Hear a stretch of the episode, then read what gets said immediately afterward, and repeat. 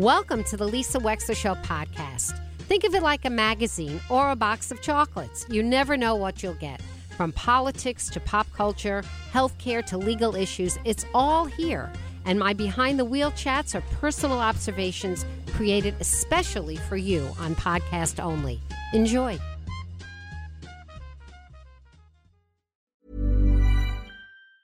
Spring is my favorite time to start a new workout routine. With the weather warming up, it feels easier to get into the rhythm of things. Whether you have 20 minutes or an hour for a Pilates class or outdoor guided walk, Peloton has everything you need to help you get going.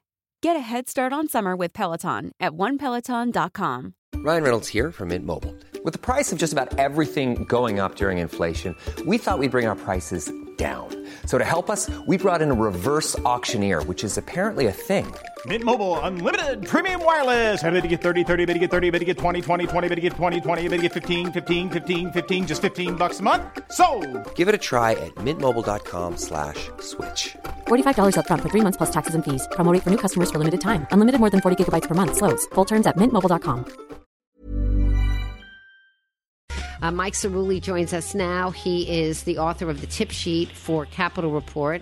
And if you don't go on Capitol Report, you ought to. Uh, CapitolReportCT.com is one of the best websites. It's a news aggregation website similar to Drudge Report, but for people who want to know what's going on in our great state of Connecticut. And he joins us now. He's going to become a regular. Mike Cerulli, welcome back to the show today. Hello, hello.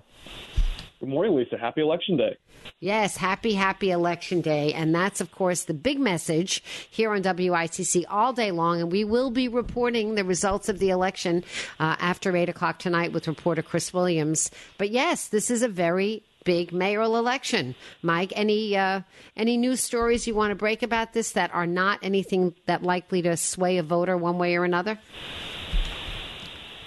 I don't know if this will sway voters one way or the other, but uh, we've been seeing in the last week endorsements roll in for the Mayor Ganim from top Democratic officials. And that's really been the discussion between the candidates. We've seen John Gomes comment at length on what he thinks of those endorsements, and we've seen uh, the incumbent mayor uh, tout them to voters. And it's been Yeah. uh, it's been really that final push, the final push to get voters out to the polls. You know, it is an interesting question existentially, hypothetically. Do endorsements convince anybody to do anything? You know, sometimes there's an impression or perception that they do. And of course, it very much depends on who's doing the endorsing. But other times, I think that they just make the public go ho hum. You know, I'm not sure. Yeah, I think in an election against two people who are, you know, ostensibly both Democrats coming to the issues from the Democratic angle. Of course, John Gomes on the independent party line today in the election, uh, but a registered Democrat. Uh, I think it's important for folks to see. For some folks, it might matter uh, it, who the state's top Democrats are endorsing. Obviously, the governor a very uh, notable name, a very recognizable name among Connecticut Democrats. I would say the same about uh, Chris Murphy, Senator Blumenthal, and Congressman Himes as well. So I think I think for those voters, it may make a difference. But then again, we've already heard from those voters in the primary. They spoke pretty definitively in the direction of Mayor Ganim. Uh, so maybe they've already been convinced. I, I, sort of agree with you. I'm not. I'm not quite sure uh, what's what all the endorsements do uh, as a whole, but I think it probably matters to some voters to see who the Democratic officials in the state are backing. You're listening to Mike Cerulli, 203 333 9422. Let's talk about some other things that are going on in Hartford right now because it's February. It's a short session, Mike. And I'm wondering what bills, if any, you think are notable or noteworthy to let people know about because they may want to comment. They may want to send their comments into committee. I saw this morning from uh, CT169strong.org, which is an organization we follow closely on this show because it's about local land use control, that there is another bill for the second time uh, that wants to have housing authorities that, let's say the Norwalk Housing Authority, be able to implement housing policy in towns and cities beyond the border of Norwalk. And this is the second Right. time this bill is being proposed, and there's a deadline for the public to comment on this. What do you know about this bill? What are you hearing, if anything, about this bill? So on housing, it's important to take a step back. As you said, they try housing bills every single uh, legislative session, and by they I mean a group of housing advocates who, who typically comprise, as we've talked about on this show, that more more left wing progressive part of the Democratic Party, and typically it's actually an interesting political um, uh, coalition because it comprises of progressive left wing housing advocates, and typically those groups find some level of funding from housing developers, people who want to build more dense housing, people who want Yes. to invest in more dense housing. So it's yes, because very their solution, coalition. because that left wing solution seems to be more rentals, and developers make more money when they build multifamilies. That's more rentals, more dense housing, more Yeah. affordable housing. I would Yes. I would add, just to be fair to the activists, there's also an environmental argument towards more dense housing. Uh, but this bill that you mentioned, yeah, it's it's, it's part of. a Well, wait a minute. There's also an environmental argument against it. I don't want to get into the debate right now. There's a lot true. of There is, there's a there is. lot of there's a lot of uh, fragile coastal areas that seem to get trampled on with multifamily, and and there's a lot of. Um, there are a lot of conservation departments and flood and erosion control boards that are no longer really allowed to weigh in the way they should because of 8-30g. So I, I would argue that. So- environmentally it can cut both ways. It can, and and and, and the debate over 8-30g, of course, and to your point about this recent bill about giving housing authorities more power, it cuts to the core of the debate, which is that there are a certain segment of lawmakers in Hartford who want to essentially empower certain municipalities to either dictate what other municipalities can do or just say, forget the municipality on municipality debate. The state's going to step in and tell you what to do. Uh, this is a, one of the most heated and contentious debates in the legislature every single session. Uh, it's backed by, again, passionate advocates on both sides. Uh, and, and, you know, as far as the feasibility of these things getting passed, it is a short session, and housing doesn't really have anything to do with the core issue of what a short session is supposed to be about, which is midterm budget adjustments. Um, so I would expect to see some of these bills die in committee, if not before then, you know, before they get to the sort of public hearing phase from the concept phase. Um, so I, I would, if, if for the folks who are worried about the state coming in and potentially exercising more control uh, over housing, I would say that time is on your side in this session. And also, the agenda of this session is on your side, given that lawmakers are going to try to focus more on the core spending issues and not necessarily on housing issues. And what are the core spending issues right now? Is Connecticut still very much in the black? We've had quite a quite a few good years in a row here. Connecticut, Connecticut is still projecting surpluses. Uh, those predictions change with economic conditions. Uh, but the key core uh, debate that's happening in the legislature right now is over. I know you've talked to Comptroller Scanlon about this. These things are called budget guardrails. That's what they call them in the buildings, simply just the guardrails. Uh, I, as a TV journalist, I always find it frustrating when lawmakers use that word because most people have no idea what they're specifically referring to. And what they're specifically referring to are a set of, of statutory limitations set back in 2017 during the budget crisis under the second term of Dan Malloy. Uh, where there was basically they said, look, the state takes in a lot of money, the state spends a lot of money, and a lot of the money that the state takes in is determined by outlying economic factors, the stock market, the capital markets. Folks down in southern Connecticut whose whose incomes and whose corporate uh, corporate earnings are dictated by capital market conditions.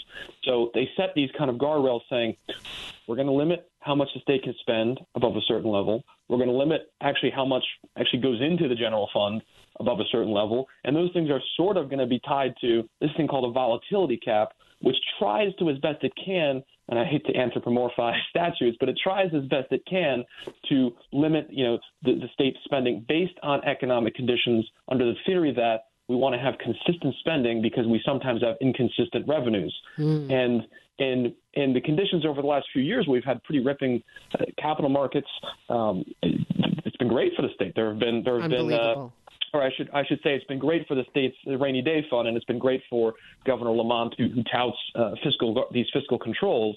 Uh, who it hasn't been great for are a lot of the advocates who say that they're too restrictive, and that's the debate playing out in Hartford right now. So But there's always people many- that want to spend more money that we than we have, Mike. That that's just I mean, you know, this 2017 was a result of a historic compromise to some extent too because for the first time you had 17 Republicans and 17 Democrats in the Senate. You didn't didn't have ranking and chair, you had co chairs. They had to Right. work together. And guess what? They came up with a great compromise. I'm of the belief if it ain't broke, don't fix it. It's actually worked for the state of Connecticut, these guardrails. Why would we want to tamper with them? And there are many, you know, the governor, Comptroller Scanlon, many in the legislature, Democrat and Republican, agree with that exact position, which is we have record surpluses, we've got a record rainy day fund. Why tamper with this? Why let politicians in Hartford basically go in and, in their words, sort of raid the piggy bank? Now, Yeah. to the other side, it would be basically saying, Lisa, you know, you said, why would we spend more than we have? The advocates would say, we're not. They're not actually asking to do that. They're asking to spend part of, or more than part of, what we do have, the, what's sitting in our rainy day fund, the surpluses that might come in, and I use the word might because again, those those state revenues are always a fluctuating figure, uh, depending on those different sources. So, uh, the three kind of big ones that I would point to are higher education, the state universities. I just heard an advertisement for Eastern on WICC Yes, here. yes. Uh, One of our they're they're going and they're they are lobbying hard for more Hey, I'm Ryan Reynolds. Recently, I asked Mint Mobile's legal team if big wireless companies are allowed to raise prices due to inflation. They said yes. And then when I asked if raising prices technically violates those onerous two year contracts, they said, What the f are you talking about, you insane Hollywood ass? F- So to recap, we're cutting the price of Mint Unlimited from $30 a month to just $15 a month. Give it a try at mintmobile.com slash switch. $45 upfront for three months plus taxes and fees. Promo rate for new customers for limited time. Unlimited more than 40 gigabytes per month. Slows. Full terms at mintmobile.com. There's never been a faster or easier way to start your weight loss journey than with PlushCare. PlushCare accepts most insurance plans and gives you online access to board-certified physicians who can prescribe FDA-approved weight loss medications like Wegovy and Zepbound for those who qualify. Take charge of your health and speak with a board-certified physician about a weight loss plan that's right for you. Get started today at plushcare.com slash weight loss. That's plushcare.com slash weight loss. plushcare.com slash weight loss. Money. And the reason they're lobbying hard is because uh, they say, and you know we can get get into the truth of what they're saying here, but they say they're getting less money uh, this year and in the in future years than they've gotten in the last few years. The governor will say uh, that the state's actually increased the baseline funding for these universities. The discrepancy is in the fact that not just the state university system, but also UConn spent a lot of federal funds, COVID money. Do we have to give our basketball coaches tens of millions of dollars a year? Do we have to? So that that of course is, is a main is a main point in this debate. Why you know you get really? particularly as the the UConn uh, debate goes over the budgeting. You talk about the athletics deficit. You talk about some of the other superfluous or arguably superfluous costs that they have. That drives into this as well. So they're one bucket. The next bucket would be the K through 12 education debate, and they butt again this, against the third sort of priority, which the governor has prioritized, which is early childhood education. So you have three mm-hmm. sort of competing educational interests, Yep. all fighting over what will, in all likelihood, regardless of what compromise gets cut, will be a limited pool of money. Well, to me, it- and eh, eh. I'm, again, I'm playing devil's advocate with all this. I'm just raising things. But to me, if I'm talking about this, I would have to say that the surplus is a fallacy. A true surplus is when you don't have uh, a years long pension debacle that you're still trying to pay back for unpaid pension liabilities. If the mm-hmm. state was truly healthy and didn't have unpaid pension liabilities and had a surplus year after year, then you either spend the surplus for the benefit of the good people of Connecticut or you reduce taxes because you're collecting too much money.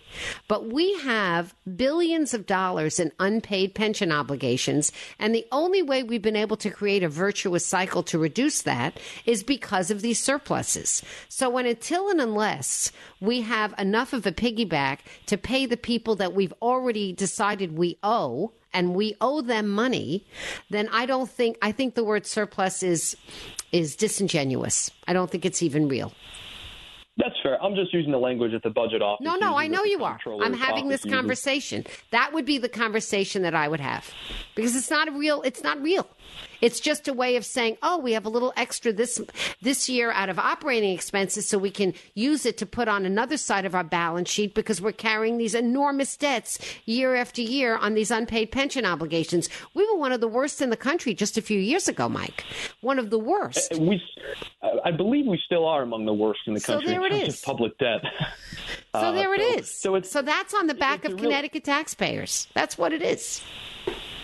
And and it, it sounds simple, right? And, and and the governor and many others will will say make exactly the argument you've just made, which is we need to be doing more to stabilize the state's long term finances. Because what difference does it make? Frankly, I mean these numbers, hundred or two hundred million dollars, they sound like big numbers, but there are billions of dollars in pension debt out there that they are going to pay down uh, using these these uh, you know surplus surplus revenues. Now, what I will say is the advocates and many of their allies in the legislature are not hearing that argument. And in fact, they are going every single day virtually up to Capitol. There is a press conference of a different interest group, whether it's interest group for folks who are homeless, interest groups for uh, folks who are uh, attending charter and magnet schools, interest groups for all of the all of the litany of issues that would like to see more funding and which arguably have uh, valid arguments for that.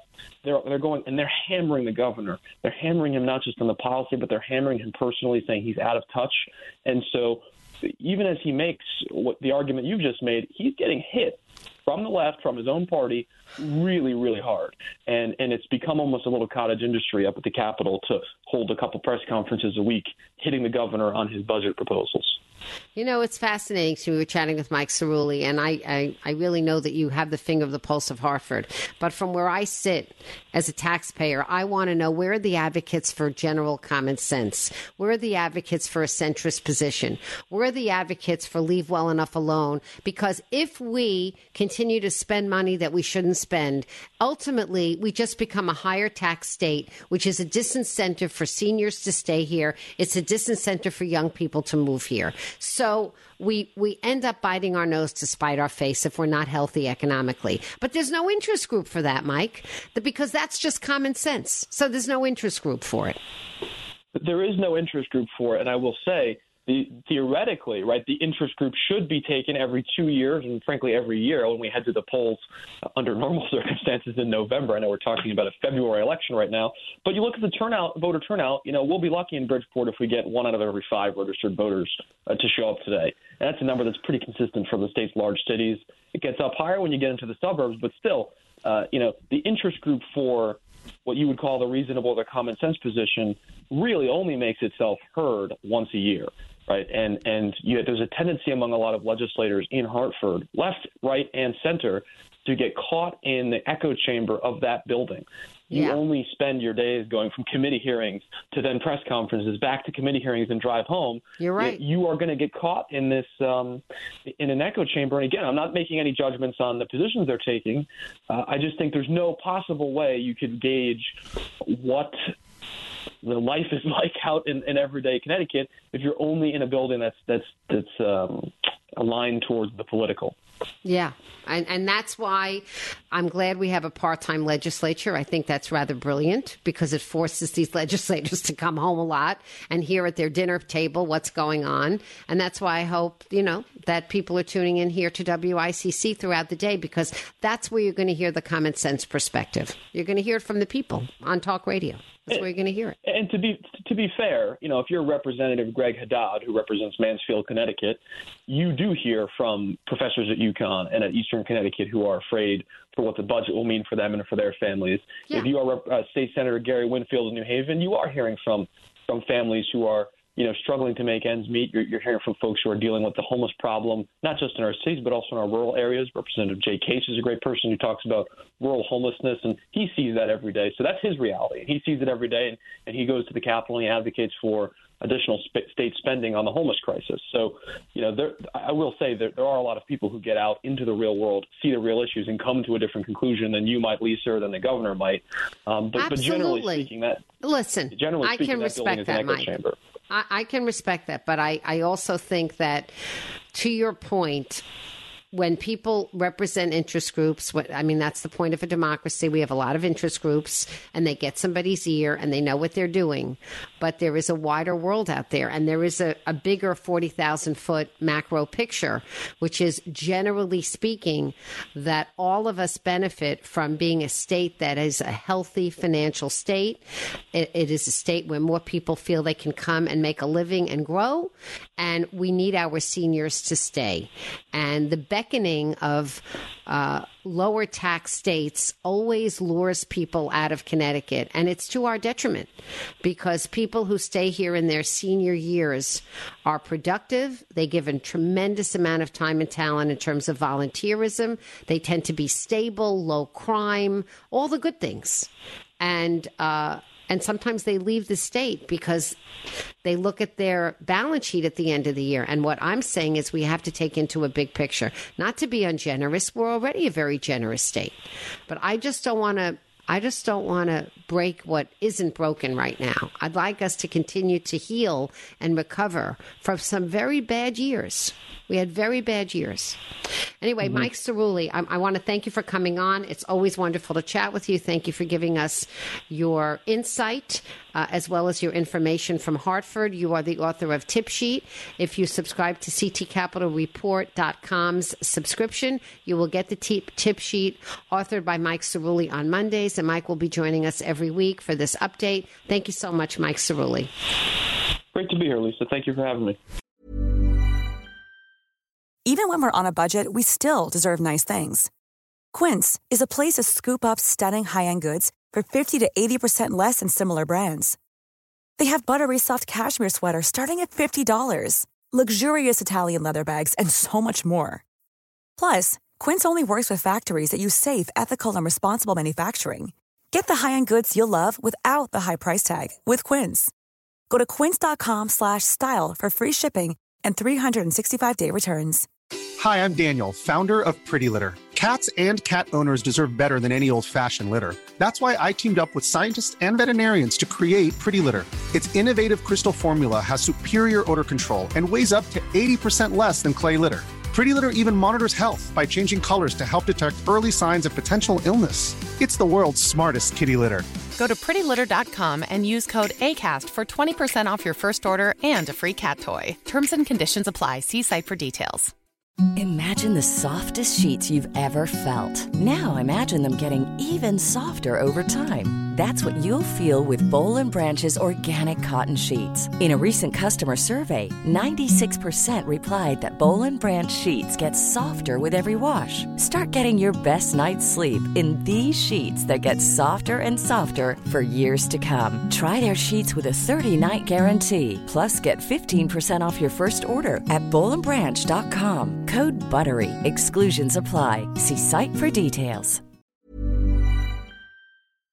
Thank you for listening. If you liked what you heard, please share it with your friends. And as always, feel free to contact me at lisa at lisawexler.com.